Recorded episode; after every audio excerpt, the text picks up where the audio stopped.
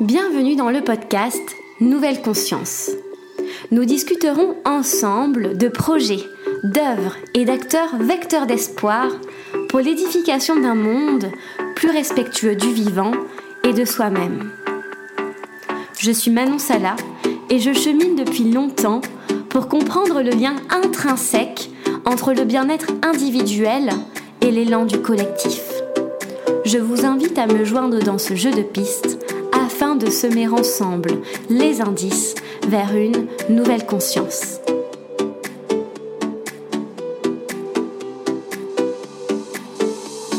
Aujourd'hui, je reçois Marianne Claveau au micro de Nouvelle Conscience.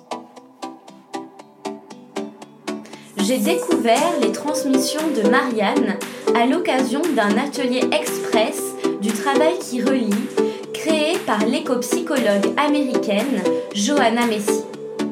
Le travail qui relie invite les participants et participantes à rejoindre la spirale de la vie en renouant avec l'énergie de gratitude, mais aussi en affrontant leurs souffrances individuelles et collectives.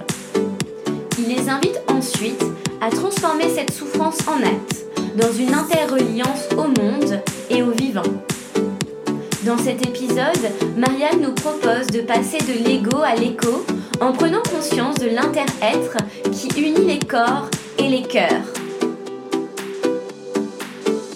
Marianne puise ses guidances dans sa formation de biologiste, mais également de pratiquante en méditation de pleine conscience.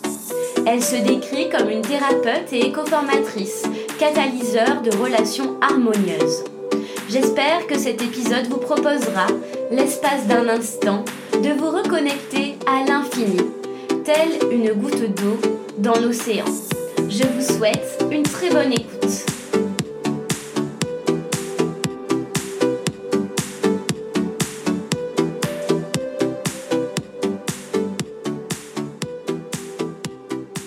Bonjour Marianne. Bonjour Manon. Comment vas-tu en ce mercredi matin? Eh bien écoute, je suis ravie de te retrouver et puis euh, d'échanger avec toi sur ce sujet. Merci de, eh ben, de m'inviter à participer à ce podcast. Avec grand plaisir, vraiment, c'était important pour moi de revenir euh, sur euh, cet atelier de Montpellier là pendant le colloque où je découvrais le, le, travail qui relie et ta façon de transmettre aussi qui était très ouais très belle, euh, très euh, spontanée. Enfin, ouais, j'avais vraiment envie d'ouvrir euh, ce moment en fait aux auditeurs du podcast pour qu'ils en profitent en un temps assez restreint. Malheureusement, c'est une heure, mais au moins qu'ils connaissent ça. Hmm. Ouais, merci. Enfin, le retour que tu me fais sur ma posture me, touche, mais oui, je, comprends complètement parce que quand j'ai découvert ces ateliers, moi aussi, j'ai eu aussitôt envie de, de, les faire partager, de les transmettre, euh, parce que je trouve qu'ils sont très transformateurs et qu'ils font beaucoup de bien. Oui, ouais, ouais, c'est vrai. Ouais, ouais, on va, on va aborder certaines des, notions qui euh, justement fondent, ben, je pense, tes ateliers, donc notamment sur le travail qui relie, euh, l'éco-anxiété, l'écologie profonde, l'éco-psychologie. Donc, on va pouvoir justement donner des éléments de, de compréhension à voilà, à ceux qui le vivent pas dans un travail qui relie, mais en tout cas pour qu'ils savent, qu'ils sachent ce que c'est. Donc, ce sera mhm. déjà un premier, une première approche. Donc, euh, déjà, j'aimerais euh, revenir sur la définition de, thérapeute. C'est comme ça que tu proposes euh, ton activité, donc thérapeute avec le radical de la terre. donc, pourquoi c'était important pour toi d'insérer euh, voilà, ce radical dans, euh, dans ton appellation pour ton métier, en fait? Et qu'est-ce que ça signifie pour toi, en fait, d'avoir euh, utilisé ce sens-là? Mhm. Alors, je, pourrais me définir aussi comme une éco-facilitatrice, parce que l'idée, c'est vraiment de créer les conditions pour que chacun, chacune puisse se réaligner dans son élan de vie dans ce qui fait sens pour lui et trouver sa place euh, aujourd'hui dans le monde dans lequel on est. Euh, avec cette conviction voilà que si chacun est à sa place, chacun est à son élan de vie, Moi, j'ai vraiment confiance dans, bah, justement, dans la vie et dans l'énergie pour nous permettre d'exprimer au mieux notre potentiel et du coup de contribuer à la guérison du monde. Et le terme de thérapeute, il est lié à cette notion de guérison. Euh, j'ai mis longtemps à, me l'approprier. Il venait résonner chez moi peut-être sur une forme de, j'allais dire une mémoire de sorcière, quelque chose qui qui n'avait pas à être si c'était pas reconnu dans un dogme médical, etc et en même temps tout mon parcours de biologiste, de pratiquante de pleine conscience, et puis aujourd'hui donc de, thérapeute en, self-thérapie, c'est une technique des neurosciences, m'a donné beaucoup de clés, beaucoup d'éléments pour accompagner euh, le vécu émotionnel et aider les personnes à vivre bien, à danser avec ce qui est. J'aime bien dire à danser avec l'incertitude, vivre avec ce qui est et puis euh, agir euh, au soutien de ses valeurs et dans un élan de vie et de joie. Voilà. Et donc thérapeute, dans sa, racine, latine, ça veut dire qui se met au service.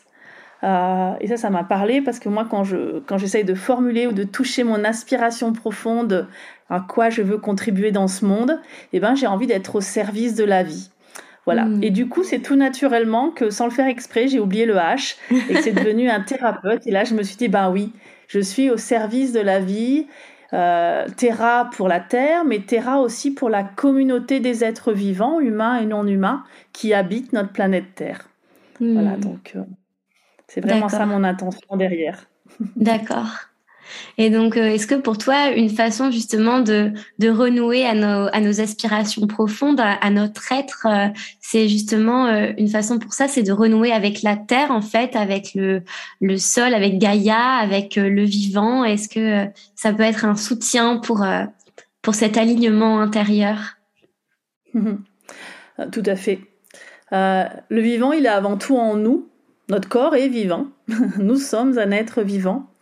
Et euh, l'être humain s'est peut-être un peu trop déconnecté au fil des siècles euh, de cette notion de vivant en se, en se pensant séparé, en se pensant comme un habitant de la nature qui serait une sorte de décor qui l'entoure. Euh, mais en fait, il interagit. Tous les éléments qu'on mange, tous les éléments qu'on respire, tous les éléments qui nous constituent viennent et sont partagés avec la, la, communauté des êtres vivants et, et fondamentalement, on, Thich qui est un, maître bouddhiste zen que j'aime beaucoup et qui m'a beaucoup inspiré dans ma vie, euh, parle d'inter-être. Donc fondamentalement, nous intersommes avec la communauté des êtres vivants et ma vision de biologiste euh, en systémie voit bien l'écosystème, le tissage euh, qui nous relie. Voilà, donc effectivement, pouvoir proposer à travers une approche sensorielle et expérientielle, c'est-à-dire on peut mettre un petit peu de théorie et c'est intéressant de lire des livres pour faire évoluer notre pensée à ce sujet-là. Mais avant tout, ben, il faut se retrouver dehors, se retrouver dans une forêt, dans une rivière, euh, euh, simplement se mettre un petit peu à l'écoute, euh, se laisser toucher, se laisser et retrouver un lien avec des choses qui, qui nous entourent et qui sont fondamentalement aussi porteuses de sens, dans ce que l'on est, dans ce que l'on vit, et aussi porteuse d'inspiration en termes de comment agir pour demain. Moi, je, j'aime beaucoup me laisser inspirer par, euh, par les éléments non humains du vivant. Même en ville, hein, quand, je, quand je croise une petite fleur ou un petit pissenlit qui a réussi à faire son chemin entre deux pierres d'un mur, je me dis mais waouh, la persévérance qu'il a fallu à cette graine pour se faufiler là et fleurir à cet endroit-là. Mhm. Et ça me crée un sourire, un rayon de soleil quand je le vois. et je me dis voilà, c'est ce que j'ai envie d'être dans notre monde aujourd'hui. Et ça demande effectivement de la persévérance, mais oui un pissenlit peut m'apprendre à, faire ça. oui, ben... me montrer que c'est possible. oui, c'est ça. Donc, euh, d'après ce que je comprends, euh, ça peut être euh, une ouverture aux, éléments de la nature pour justement nous renseigner sur ce qui est important pour nous, en fait, comment ça résonne. Ça... La nature va résonner avec notre être notre notre personne en fait ça peut nous donner des messages je sais pas si c'est une communication qui s'est établie mais en tout cas oui, une horizontalité, une reliance. Euh. Oui, je ne rentrerai pas dans le comprendre d'où vient le, cette connexion. Effectivement, moi, elle me rapproche de moi-même. Oui. Dans le sens où elle me permet de me rapprocher de ce qui est important et de ce qui fait sens pour moi et de ce qui me rend heureuse, du coup, derrière. Euh, bien au-delà des, euh, des, critères que notre société de consommation voudrait, euh, voudrait me faire croire, on va dire. Voilà.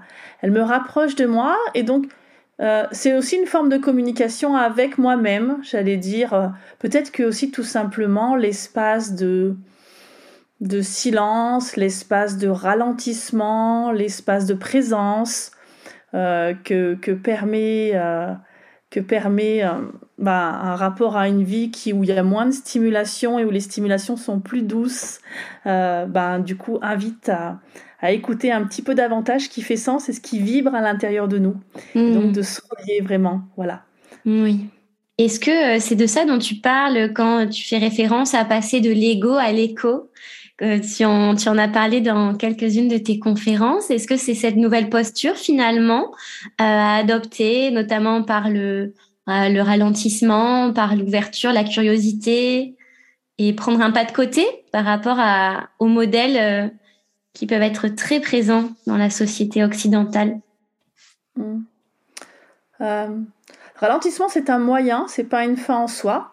Je commence par préciser ça parce qu'il y a des personnes à qui ça fait peur, aussi par rapport à cette notion d'urgence face à, par exemple, la crise climatique ou les souffrances du monde telles que la guerre actuellement. Donc il y a effectivement, euh, en un sens, une urgence à agir. Et donc le ralentissement, c'est juste un moyen pour pouvoir agir d'une autre manière euh, qui ne fera pas où c'est pas une lutte d'intérêts discriminante de tiens moi j'ai raison moi j'ai tort et on doit se battre dans nos intérêts cette énergie de combat qui finalement est la source de nos guerres hein, euh, ou cette énergie de vouloir avoir raison alors c'est pas tellement qu'on veut avoir raison c'est qu'on veut expliquer à l'autre qu'il a tort euh, voilà pour, pour moi dans l'ego il y a tout ça il y a comme comme si quelqu'un détenait une vérité et, euh, et devait convaincre l'autre de sa vérité mmh. voilà moi, je crois que plus j'évolue, plus je grandis, plus j'apprends à me connaître. Et moi, je sais. Par contre, plus j'ai envie de vibrer, quoi. Et c'est un petit peu ça, l'écho. C'est vibrer avec, vibrer avec les autres. On pense pas la même chose, on n'a pas le même point de vue. C'est la richesse de la diversité. C'est ce que j'apprécie aussi dans un, dans un champ de fleurs sauvages. Et je crois qu'il y a de la place pour tout le monde et, et qu'il y a de la place pour différentes idées. Mm-hmm. Mm. Voilà, et de fondamentalement, je crois que ce qui peut nous permettre de vivre ensemble, c'est de cesser d'être en combat et en lutte pour, euh, pour se rencontrer. Hein. Quand on regarde, tout à l'heure je te disais que la, nature m'inspirait beaucoup dans son fonctionnement.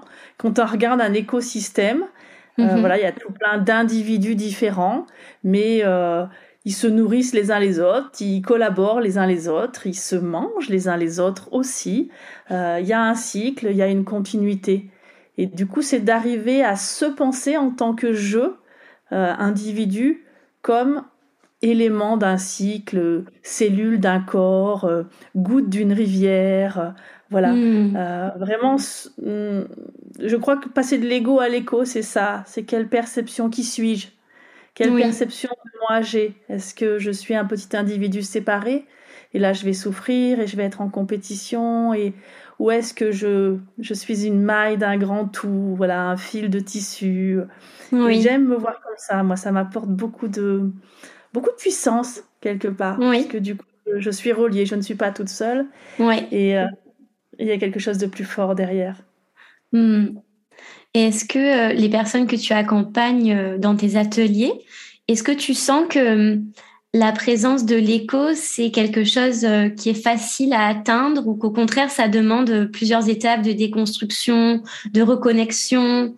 Voilà, est-ce que tu sens plutôt d'ego au début de tes ateliers ou plutôt de l'écho? Voilà, comment tu vois cette transformation euh, quand tu animes des ateliers du travail qui relie ou même dans tes thérapies avec euh, des ouais. On est tous en chemin, plus ou moins. voilà, on a plus ou moins avancé le chemin. Donc, euh, voilà. Et un atelier, bien sûr, ne suffit pas. C'est juste des petites marches, on va dire, ou des petites étapes? Mm-hmm. Et, de temps en temps, je suis profondément honorée et touchée quand je vois quelqu'un eh ben, avoir une, prise de conscience qui va profondément euh, transformer son chemin. Donc, une grande marche, on va dire, ou un virage. voilà, et d'avoir des gens qui renvoient que voilà, là, ils ont touché quelque chose qui va fondamentalement changer leur regard et derrière leur regard, donc leur vie. Euh, voilà, c'est un peu l'intention du travail qui relie, mais en toute humilité. Euh, il se passe des très belles choses pendant les, pendant les ateliers. Effectivement, on n'en repart pas comme on en est arrivé, mais par rapport à la question que tu me poses, je crois que le passage de l'ego à l'écho prendra peut-être plusieurs générations. Oui. peut-être, voilà, c'est une transformation profonde de, de l'humain dans un fonctionnement encore. Euh, enfin, pour moi, encore une fois, j'ai ma vision de biologiste, hein, donc nous sommes des animaux. On a un fonctionnement très similaire aux animaux. Quand on regarde nos réactions face à un danger, on est encore dans du fuir attaquer, euh, mhm. faire le mort, qui est très très similaire à, mammifères, reptiles, etc. Voilà, il y a hum, toute notre capacité d'intelligence, toute notre, toutes les idées créatives que l'on a, euh, c'est pas encore celles qui sont mises en œuvre lorsque euh, nous avons l'impression d'être en danger. Voilà, donc il y a quelque chose qui, évolue et qui fera peut-être que, que l'humain sera pleinement humain un jour. En tout cas, je le souhaite. oui, en tout cas, il y a, voilà, tu disais que c'était un chemin. Il y a des, voilà, il y a des possibilités de rencontres d'espace, voilà, ou d'expérience pour euh, justement euh, aller vers ce chemin de l'écho. Ah, ouais, même marcher sur ce chemin. Je crois ce, ce qui est important pour moi et ça fait vraiment sens, c'est pas tellement le but à atteindre, parce que comme je disais tout à l'heure, il faudra peut-être plusieurs générations et, peut-être que la crise climatique ne laissera pas la possibilité à notre espèce d'atteindre ce chemin. Mais comme, je me sens connectée au vivant et que je sais que fondamentalement je suis une goutte dans la rivière du vivant, euh, voilà, c'est aussi une autre manière de regarder euh, qui je suis au-delà de l'espèce. Euh, mais c'est vraiment le plaisir de chaque pas le plaisir de se sentir qu'on se rapproche de quelque chose à chaque étape. Voilà. Mm. Et donc, euh, euh, ouais, l'atteinte, c'est un chemin d'humanité. Mais par contre, euh, à travers les expériences, à travers les ateliers du travail qui relie ou à travers les accompagnements individuels que je peux proposer, de voir que des personnes comme des petits engrenages qui tournent, comme des prises de conscience qui se font et qui progressivement amènent à avoir une vision différente du monde, euh, de son monde, et donc du coup de ce qui serait une place juste en termes d'action.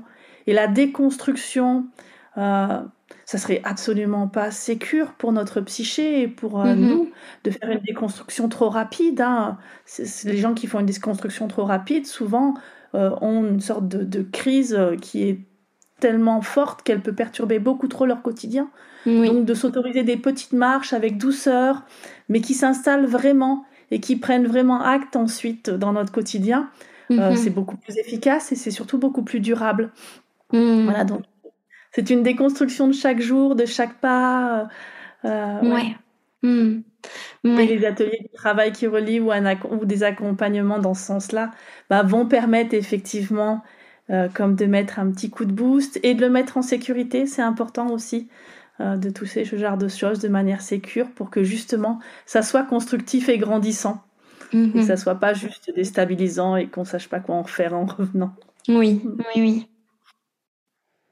Ouais, c'est vachement important, je pense que tu as souligné ici, c'est-à-dire vraiment euh, l'importance d'apprécier chaque pas et de surtout d'accepter aussi cet entre-deux ou peut-être quand on est en, en train, quand on commence à se poser certaines questions et qu'on va être dans une transition de l'être, euh, de, enfin, de montrer que le changement ne se fait pas d'un jour à l'autre, mais qu'il va prendre plusieurs chemins sinueux, plusieurs formes, et qu'en fait c'est ça aussi qui fait partie euh, de la transformation et de l'éclosion de, de soi. C'est c'est vraiment oser et y aller à son rythme, sans comparaison, juste euh, dans la présence en fait.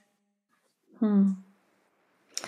Oui, tout à fait. Et puis ce que j'entends dans ce que tu dis, tu vois, aller à son rythme, dans la présence, sans comparaison, eh ben rien que ça, c'est déjà incarner l'écho mhm. par rapport à l'ego. Parce que rien que ça, enfin, on, est déjà dans l'objectif à travers ces pas euh, parce qu'on est dans un autre rapport à soi, dans un autre rapport au vivant. On n'est pas dans quelque chose qui doit aller vite, qui doit être performant, qui doit être efficace, qui doit être meilleur, qui doit être... Euh, voilà. On est dans quelque chose qui s'écoute, qui vibre, qui accepte euh, les conditions de la vie, c'est-à-dire l'impermanence, c'est-à-dire que quand ne sait pas le moment, c'est pas le moment. Des fois, je dis aux gens, on fait pas pousser les salades en leur tirant sur les feuilles. Euh, et, c'est pareil pour nous. l'erreur fait partie, l'erreur ou le l'aller-retour fait partie du changement. Et on peut voir ça aussi comme des inspirations, expirations. J'expire dans un agir nouveau, j'expire dans explorer une autre manière de faire, une autre manière de vivre, des actions qui bougent progressivement au quotidien. Et j'inspire pour revenir à moi, pour prendre soin, pour intégrer, pour euh, réajuster. Et on peut faire tout ça en douceur, ça sert à rien de le faire en violence. Ce qui se fait en violence souvent ne tient pas. Un peu mhm. comme pour les régimes, je le fais en force. Bon, je vais tenir un petit moment et puis pouf, ça va faire demi-tour, ça va faire marche arrière. Ce qui se fait en douceur s'intègre progressivement et change notre vision du monde, change nos habitudes. Et euh, on a l'impression que ça va pas vite, mais des fois le pas vite va loin. Et il y hmm. va avec euh, en incarnant déjà euh, une nouvelle conscience, une nouvelle manière d'être reliés les uns aux autres. Et c'est ça mhm. qui est important, il me semble, c'est d'incarner. Euh, là, je vais reciter Gandhi, j'ai des, références basiques, mais en même temps qui ne sont pas encore démodées. Euh, voilà, comment je peux incarner le changement que je veux voir dans le monde, dans chaque pas. Je, vois trop de collectifs et c'est vraiment qui, qui, qui, veulent changer le monde, mais qui finalement vont reprendre les mêmes énergies que ce qui fait problème dans le monde, à savoir courir, être en colère, juger l'autre, euh, penser qu'ils ont raison alors que l'autre a tort. Mm-hmm. Quand je détecte ces choses-là, qui sont pour moi les fondements euh, de tous nos problèmes aujourd'hui, je me dis, ben, on peut pas, on peut pas arriver dans un monde où on s'écoute et on se comprend si on, si on pense que l'autre a tort. Et même quand l'autre est un grand industriel qui pollue le monde et qui, ou, un politique qui fait la guerre et qui fait souffrir des tas de personnes, c'est beaucoup plus dur à ce moment. Mm-hmm. oui. Mhm. Oui, c'est des mécanismes que tu vois quand tu euh, accompagnes des groupes. C'est ça, tu, euh, tu, peux les identifier et, et tu leur proposes d'autres d'autres d'autres choses, d'autres d'autres façons d'avancer.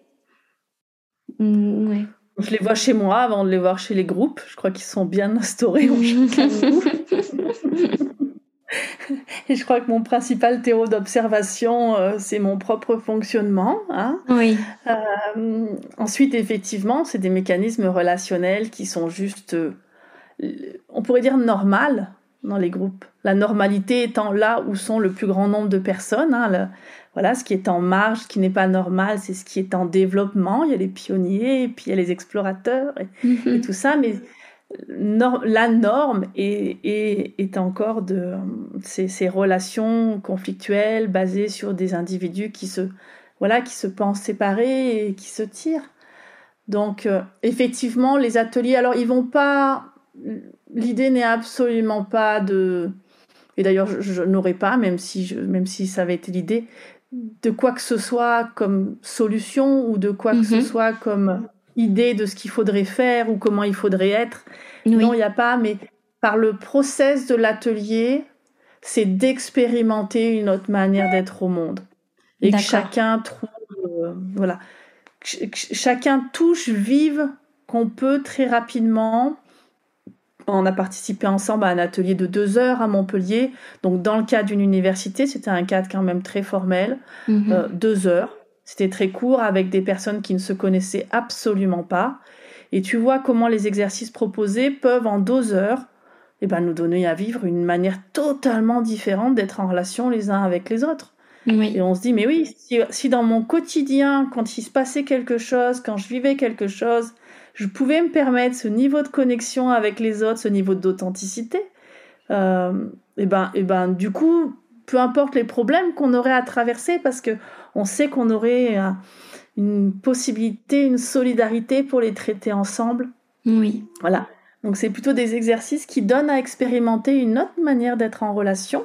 Mhm. Alors sur l'atelier de deux heures, là on l'avait fait principalement entre humains, puisqu'on était dans une salle d'université, donc euh, nom humain, il y avait quelques arbres dans la cour. Oui, et des feuilles euh, d'automne. Mhm. Ensuite, dans des ateliers d'immersion en nature, moi je sais que pendant l'été, là j'ai un atelier de cinq jours où on part en itinérance, on marche, on dort dehors et voilà. Mm. Et là, du coup, il y a euh, des choses qui se tissent entre les humains, bien sûr, c'est notre espèce, c'est c'est aussi là où on peut communiquer avec la parole.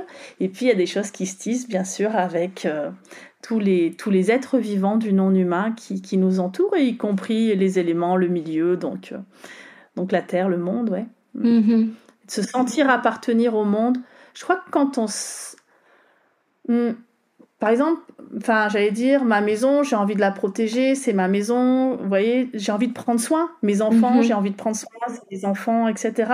Mhm. Euh, si je me sens appartenir au monde, si je me sens touchée et proche du non-humain, il n'y a pas besoin de mettre en place des gestes de protection, ça devient, ça, ça, ça devient une préoccupation de, tiens, est-ce que... Et des fois de dire, ouais, je fais ça par habitude depuis toujours, mais est-ce que ça respecte et est-ce que ça prend soin euh, de mhm. l'autre, l'autre pouvant être euh, euh, de l'air ou un écureuil, enfin peu importe quoi. Oui. Le fait de se sentir appartenir et de se sentir proche de quelque chose fait que notre relation change de fait. Oui. Mhm. Oui. Oui, sans qu'on ait besoin peut-être de mettre de règles ou voilà de, barrières, en tout cas parce que ça va créer une Ouais, une, autre euh, reliance de façon très naturelle, comme on prendrait soin d'un ami, comme tu disais, de, soi-même, de sa famille, de son foyer. En fait, c'est la, terre qui devient son foyer. Et donc, euh, ce qui est valable pour nous, c'est aussi valable euh, pour ce qui nous entoure, sous toutes ses formes. Tout à fait, c'est exactement ça. Et puis, on sort de l'énergie du contrôle, qui est une énergie d'ego, à une énergie de prendre soin et d'être, de rencontrer. Mhm. Euh, parce qu'actuellement, il y a encore beaucoup de, euh, on va dire, de courants. Euh, j'aime plus du tout le mot écolo parce que ça reflète comme une, si c'était une idéologie, alors que c'est plus une idéologie, ça devient, voilà, soit on va réussir à vivre en, éco, soit, soit je sais pas, mais en tout cas, c'est pas, c'est pas comme si c'était un courant à part des autres, ça devient une nécessité. Oui. Mais ce que je veux dire, c'est que il y a encore beaucoup de, de personnes qui voient l'écologie comme étant des gestes, des contraintes, des choses à faire, mhm. etc. Et donc du contrôle. On est encore en train d'essayer de trouver une solution à nos problèmes. Et comme c'est très complexe et comme il y a beaucoup d'interdépendance dans les mécanismes euh, on voit bien qu'on protège quelque chose d'un côté ou on arrête quelque chose d'un côté, mais ça crée un autre problème ailleurs mm-hmm. euh, parce que tout est connecté et donc en fait on, voilà on croit limiter. je sais pas, je peux prendre n'importe quoi, la voiture électrique. Bon bah c'est bien, c'est bien pour les gaz à effet de serre mm-hmm. vu la production d'électricité aujourd'hui, vu les métaux lourds nécessaires pour construire euh, même des panneaux solaires. Ça, va créer d'autres. Enfin voilà, tout ça s'interconnecte et dans tous les cas, on reste dans une euh, manière de consommer où on réfléchit pas voilà, à cette sobriété. On a vu par exemple depuis l'apparition de toutes les énergies renouvelables, eh ben, y a, ça n'a pas diminué la consommation d'énergie, au contraire, elle a augmenté. Donc il y a hmm. toujours autant d'énergie fossile, on a juste consommé plus. Euh, voilà. Et donc du coup, ça ne re-questionne en rien fondamentalement euh, le lien qu'on a au vivant.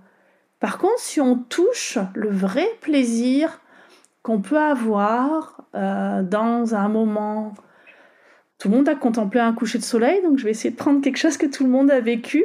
Ça mhm. peut être super bon et super chouette de contempler un coucher de soleil, ou de rire avec des amis, euh, ou d'arriver au sommet d'une montagne et de contempler un paysage.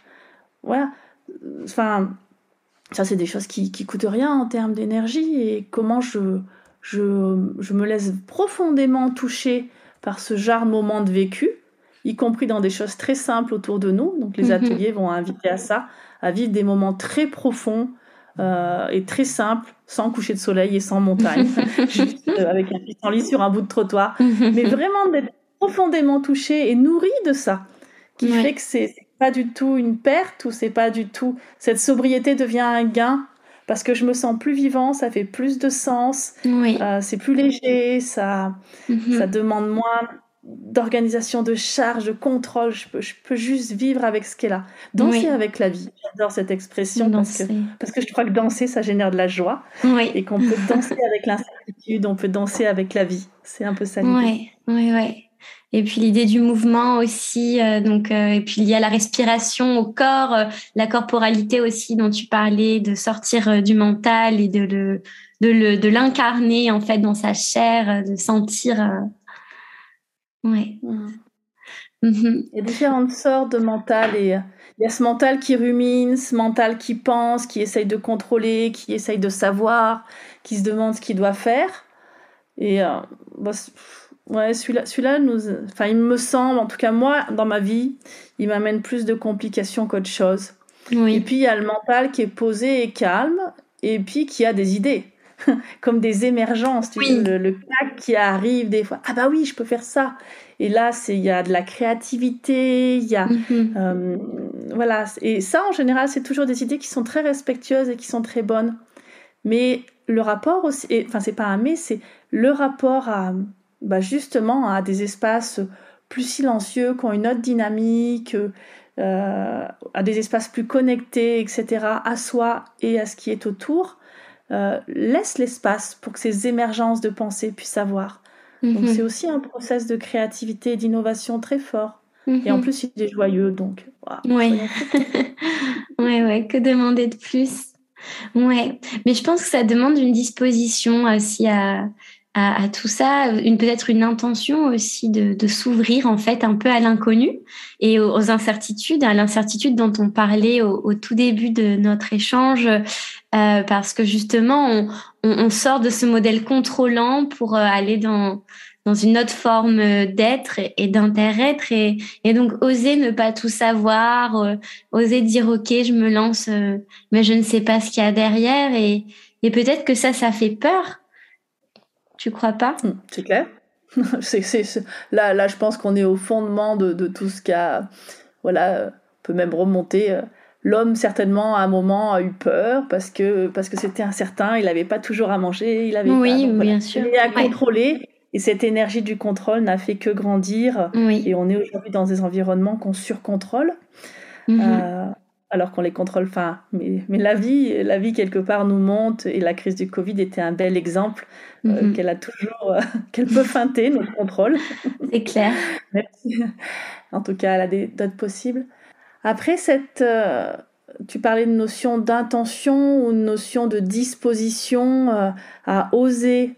alors effectivement, hmm, l'intention peut aider si on l'a, mais moi ça m'est arrivé d'intervenir auprès de publics j'allais dire, dans un, ils savaient pas vraiment où ils venaient, ils savaient pas vraiment pourquoi ils étaient là, et c'était des personnes un peu tout venant. Donc on peut pas dire que c'est leur intention qui l'avait mhm. amené. En général, les gens qui s'inscrivent volontairement à un atelier, effectivement, sont déjà en chemin et ont déjà quelque chose. Mais ensuite, l'atelier va créer les conditions pour. Et ce qui va permettre de se rendre compte qu'on peut changer un petit peu la norme, qu'on peut avoir une convenance un petit peu différente, eh ben c'est de le vivre. Mhm. Le vivre et de se rendre compte que c'est OK, que ça fait même du bien, que c'est OK pour l'autre et que c'est même plus facile de se comprendre. Mhm. Et quand on le vit, bah, la première fois, c'est bizarre. Hein. Très clairement, quand j'arrive sur des publics qui ne s'attendaient pas à ça et qui n'avaient pas déjà, des fois même pas du tout ce chemin-là, mhm. euh, alors il faut que j'aille sur des propositions beaucoup plus soft. Oui. On n'attaque pas au même niveau de proposition, on va dire. On part de là où sont les personnes. Et donc, on attaque des... Mais même une proposition soft, ça peut déstabiliser complètement, parce que les gens me disent, rien que de s'écouter, par exemple, pendant une minute sans s'interrompre, il y a des hmm. personnes pour qui c'est insupportable d'écouter hmm. quelqu'un une parce qu'ils ne l'ont jamais fait, ils ont l'impression de... Ils ont tellement envie de donner leur avis, ils ont... Voilà, ça, ça crée des conditions. Mais mhm. donc du coup, la première fois, ça déstabilise. Moi, j'écoute que ça les déstabilise et c'est ok. Je leur dis oui, c'est nouveau, c'est la première fois que vous faites, donc c'est déstabilisant. Est-ce que vous êtes d'accord Et au bout de deux, trois fois, ça y est, c'est ok.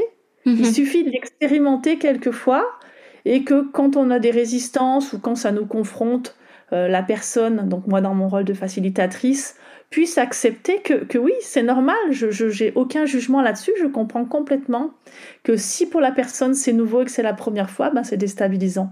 Voilà. Et donc j'accueille ça pleinement. Du coup, la personne, elle se dit, bon, bah ok, bah tu veux bien essayer une deuxième fois? Oui, je veux bien, parce qu'après tout, c'était pas non plus le bout du monde, ce qu'on me demandait. Mhm. Et comme ça, progressivement, on peut monter d'étape en étape. Mhm. Et voilà. Et euh, jusqu'à. Je te parlais tout à l'heure d'un atelier dans la nature. Moi, j'ai plein de gens à l'inscription qui étaient attirés par ça. Mhm. Euh, mais qui en même temps me disaient mais écoute je sais pas si je vais pouvoir je sais pas dormir la nuit on les avait invités sans tente hein.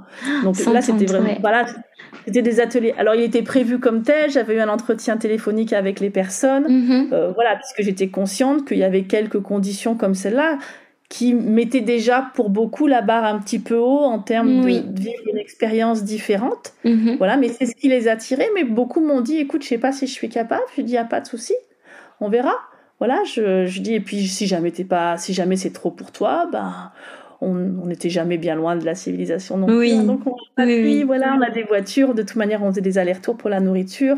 Donc c'était juste, ok, voilà. Et, et, du coup, le fait, ben, d'oser faire un petit pas en dehors de ce qu'on appelle sa zone de confort. Mhm. Euh, effectivement, quand on sort de sa zone de confort, même si elle n'est pas confortable, hein, on rentre dans mhm. une zone confort. Zone de confort veut dire zone d'habitude. Oui. Euh, la zone, des fois, les zones de confort sont très très inconfortables, mais on, mhm. vit avec parce qu'on ne sait pas quoi faire d'autre. Voilà. Mhm. Oser en sortir, oser tester autre chose, ben, ça crée de la peur parce que c'est nouveau. Euh, mais dès qu'on ose ça et qu'on se rend compte que c'est possible, ben, on rentre dans une zone d'apprentissage. Oui. Et c'est par cette traversée qu'on arrive à une zone, à une nouvelle zone de confort, mais plus grande, plus étendue, avec un champ d'expérience plus large. Mhm. Voilà. Donc, oui, bien sûr, c'est des ateliers qui vont à un moment ou à un autre confronter un petit peu, mais tout le rôle du facilitateur ou en accompagnement individuel, tout le rôle du thérapeute mhm. est de créer les conditions de sécurité. Donc moi je mhm. dirais que c'est ça, beaucoup plus que l'intention, c'est créer les conditions de sécurité. C'est comme une euh, voilà une, matrice. Euh, mon logo professionnel essaye de représenter ça là, une, un, cocon mhm. dans lequel la transformation va pouvoir se faire sans prise de risque, sans mise en difficulté, ou juste ce qu'il faut pour permettre de grandir en découvrant autre chose et en se rendant compte que c'est possible. Hmm. D'accord. Merci euh, pour, euh, pour toutes ces belles propositions. Euh, est-ce que tu crois que, parce que dans, dans le livre, je pense que j'en ai lu qu'un, mais il y en a sûrement, elle en parle plusieurs fois dans dans certains ouvrages de, de Johanna Messi, elle parle d'un changement de cap. Est-ce que tu crois que euh, ce cheminement euh, peut nous conduire euh, donc à ce changement de cap? Déjà, c'est quoi Enfin, c'est c'est quoi le changement de cap selon toi et selon tes différentes inspirations qui, qui nouent ta pratique? Et est-ce qu'on y est là dans un changement de cap ou est-ce que c'est trop tôt? Et, et voilà, comment on y va aussi vers ce changement de cap? Je reprends la définition proposée par Johanna Messi que tu cites et qui me convient très très bien. Elle compare euh, la vision, donc le modèle changement de cap, avec deux autres modèles. Mhm. Donc il y a le, enfin elle est américaine, hein, donc euh, le modèle du on fait comme d'habitude, du business as usual, oui. qui est en, qui est là dans notre société et qui est là dans ma vie. Moi, je vois, je prends ma voiture tous les jours. Je me pose pas la question euh, systématiquement. j'utilise encore, voilà, un modèle du on fait comme d'habitude. Mhm. On sait que ça aura ses limites. On sait qu'il y a des ressources limitées. On connaît les impacts que ça a. Et certaines personnes sont encore en déni des impacts que ça a, ou, les, discutent et requestionnent les choses, voilà. Mais mhm. de plus en plus, quand même, il y a au moins, même si on continue de fonctionner comme d'habitude, au quotidien, euh, on est encore, on est de plus en plus dans une conscience de l'impact que ça a, mhm. qui peut, et c'est là où ça peut générer de la culpabilité ou de l'éco-anxiété. Le modèle du business as usual. Euh, le deuxième modèle, c'est le modèle qu'on appelle aujourd'hui l'effondrement. Mm. Euh, c'est-à-dire que ben, si on ne change rien, les ressources sont limitées, la crise climatique, les problématiques sociales, voilà notre mhm. civilisation telle qu'on la connaît est en train de s'effriter et est en train de, ne plus pouvoir tenir comme ça fonctionnait depuis des années pour des tas de raisons. voilà, crise de la biodiversité également. Et toutes ces raisons étant interdépendantes et interconnectées, voilà, les, ça, ça, ça, va se casser la gueule si on change rien. Mm-hmm. Et d'ailleurs, même si on change, c'est en train de. Et euh, voilà, mais la, la question de l'effondrement, et peut-être pas de savoir s'il va avoir lieu ou pas, c'est est-ce que ça va être doux ou violent? Moi, je la mm. mettrais plutôt comme ça, la question. D'accord. Et quelque part, il y a une part, moi, qui souhaite vraiment un effondrement doux, parce que je ne suis pas satisfaite aussi de la société actuelle. Elle me fait plus souffrir que. Mm-hmm. Voilà, et puis, elle ne correspond pas à mes valeurs non plus. Mm-hmm. Donc. Euh, est-ce qu'il va être doux ou violent? C'est-à-dire, est-ce qu'il va faire souffrir euh, les humains? Euh, Et est-ce que oui, beaucoup Ou est-ce que non, on pourra absorber cette souffrance et la, en prendre soin? Et puis, à quel point il va faire souffrir le non-humain? Et donc, à quel point il va embarquer avec lui la vie sur Terre? Hmm. euh, Le reste du vivant, c'est-à-dire toutes les espèces, sauf l'espèce humaine, a déjà connu cinq extinctions de masse. Nous sommes actuellement dans le début de la sixième. Donc j'allais dire, la, la plupart des organismes vivants savent traverser une extinction de masse, s'ils l'ont fait. Oui. Euh, et puis certaines n'ont pas su. Alors on connaît les dinosaures, hein, mais il n'y a pas que mm. chaque extinction, il y a eu beaucoup d'espèces qui, qui n'ont pas pu traverser l'extinction et qui, en même temps, qui ont donné lieu à une nouvelle foisonnement de vie. Nous, ne serions pas là sur, de cette manière sur la planète si à la dernière extinction, les dinosaures n'avaient pas disparu et ne nous avaient pas laissé de l'espace. Mm-hmm. Donc euh, voilà. Le grand effondrement, c'est la deuxième vision du monde. Et donc la troisième vision du monde, c'est ben, euh, si on veut que l'effondrement soit doux, euh, et, et, donc si on comprend qu'il faut sortir euh, du business as usual, il ne me reste plus qu'un scénario qui est le changement de cap.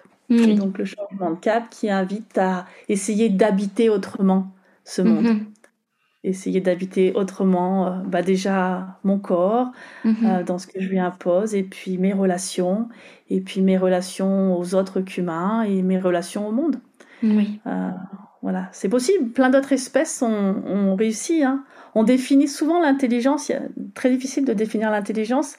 Mais un jour j'ai lu une définition qui m'a beaucoup plu qui disait que l'intelligence c'était la capacité à s'adapter. Mhm. Et euh, l'homme se croit intelligent parce qu'il a réussi à tout contrôler, donc il se sent super bien adapté, mais il mhm. n'est pas du tout adapté d'un point de vue biologique.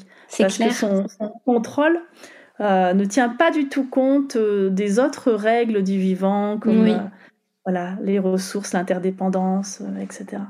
Mhm. Il n'y a pas une vision du changement de cap.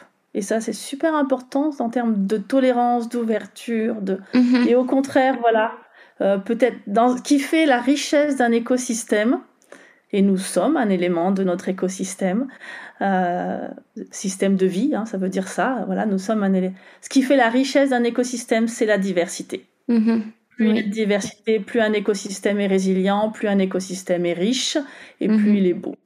Euh, je, enfin, pour moi, en tant qu'individu, ça a toujours été une incompréhension dans ce monde qui fait que pendant des années, je me suis sentie extraterrestre dans ma manière de penser, de mhm. voir les collectifs vouloir toujours faire consensus, vouloir toujours, comme s'il fallait trouver une solution pour tout le monde. Oui. Il y a système du vivant, enfin si, il y en a, hein. c'est nos champs de monoculture, euh, c'est nos exploitations industrielles, mhm. euh, et on voit bien les problèmes que ça génère le, vivant est diversité. Soyons. Mhm. Euh, la diversité est source de richesse. Donc, donc le changement de cap, il doit prendre la couleur qui est juste pour chacun. Mais si chacun la lune dans le respect de son cœur, elle sera juste pour tout le monde. Hmm. Donc au lieu de vouloir penser pour les autres, pensons pour nous et, et, offrons, parce que quand on pense pour nous, on est heureux et donc on offre du bonheur. Hmm. Ouais. Ouais. D'accord. Ah là là, ben, euh, j'aimerais vraiment euh, poursuivre encore. Enfin, j'ai j'ai plein d'idées qui viennent, qui émergent, mais euh, le, le, temps file malheureusement. On va on va conclure cette discussion. En tout cas, pour les personnes qui voudraient en savoir plus sur ce que tu proposes, donc ils peuvent te contacter. Donc on te trouve quand même facilement sur internet actuellement. Bon, on, peut me, on peut me retrouver effectivement assez facilement et me contacter euh, par ma page. Je suis pas très réseaux sociaux, mais euh, j'ai une page LinkedIn et, et, une page Facebook. Euh, je consulte pas hyper souvent, donc mais bon, LinkedIn, il, m'avertit, il m'envoie un mail quand j'ai un message. pour dire mon niveau d'implication dans ces réseaux.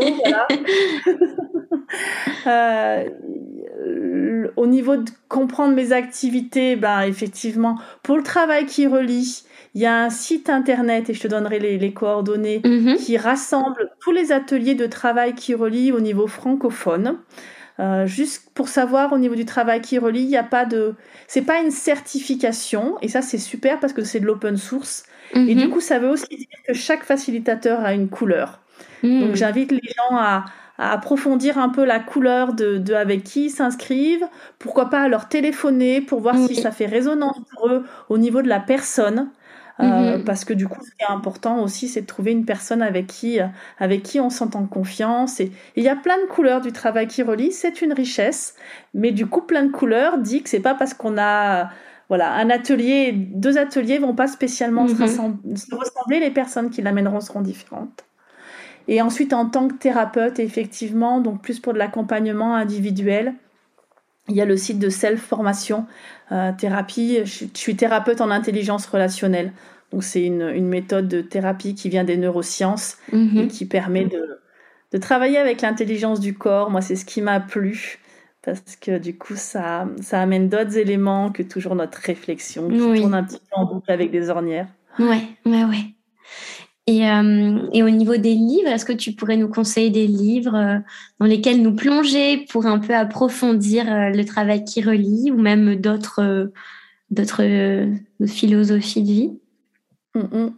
bah effectivement, le, donc le, on a beaucoup parlé de travail qui relie. Donc le travail qui relie, c'est une proposition de l'éco-psychologue qui s'appelle Joanna Messi. Mm-hmm. Elle a actuellement deux livres traduits en anglais traduit en français, pardon, l'espérance en mouvement et écologie pratique euh, rituelle pour la Terre. Oui. Hmm. L'espérance en mouvement est la version plus théorique de l'autre, qui est une écologie pratique. C'est plus des exercices. Oui. tous les exercices qu'on peut retrouver dans les, dans les ateliers de travail qui relisent sont décrits dans le livre d'exercices. Mhm. Euh, il y a aussi un petit peu de, philosophie autour. L'espérance en mouvement permet d'être plus sur euh, la théorie. Donc peut-être commencer par là, mais au choix, ou commencer mhm. par aller vivre un atelier. C'est encore ce que je conseillerais le plus. Mhm. Et après, euh, bah, tout à l'heure, je citais le maître zen Thich Moi, sa vision m'a beaucoup inspiré, continue de beaucoup m'inspirer, y compris dans une pratique qui est une, une pratique de pleine conscience. Euh, dans la tradition du village des pruniers, il y a beaucoup de courants de pleine conscience aujourd'hui. Euh, et c'est pas c'est pas une pratique de gestion du stress pour moi, c'est une pratique à des d'un potentiel beaucoup plus large en termes de de ce qu'elle nous permet de d'observer, de transformer mhm. euh, dans notre fonctionnement. Voilà, donc j'inviterai éventuellement à lire ou à regarder. Il y a plein de vidéos sur YouTube, euh, mhm. pourquoi pas. Ça a une couleur bouddhiste dans la forme, mais dans le fond, vous rapide, très rapidement, on se rend compte que ça a surtout une couleur très humaniste. Hmm, d'accord. Merci beaucoup. Est-ce qu'avant qu'on se quitte, tu pourrais répondre à la dernière euh, euh, question du podcast, s'il te plaît, sur la définition pour toi de nouvelle conscience? Hmm.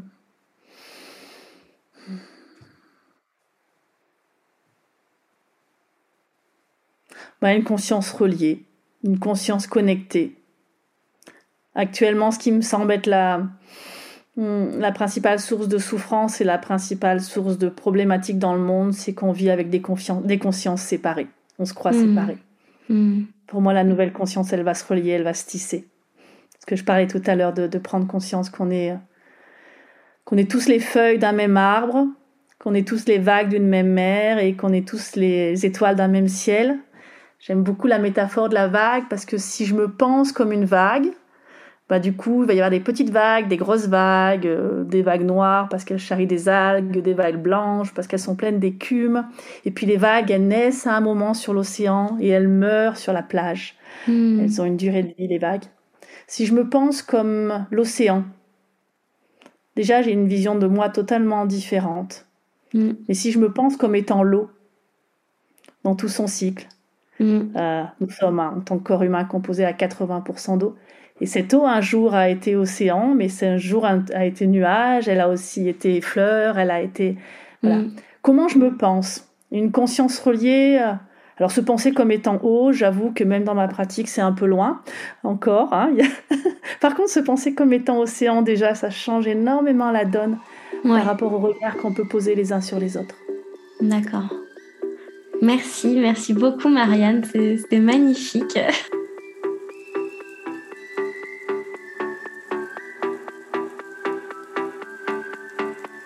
Merci pour votre écoute. Si ce podcast vous a plu, la meilleure façon de le soutenir est de lui laisser 5 étoiles sur iTunes et sur Apple Podcast. N'hésitez pas également à me laisser un commentaire et à me suivre sur la page Instagram Nouvelle Conscience Podcast. Vous pouvez aussi m'écrire. Je suis toujours ravie de vous lire, de vous répondre et de partager avec vous des idées, des réflexions autour de ce projet de nouvelle conscience. Je vous dis à la semaine prochaine. En attendant, prenez soin de vous et à bientôt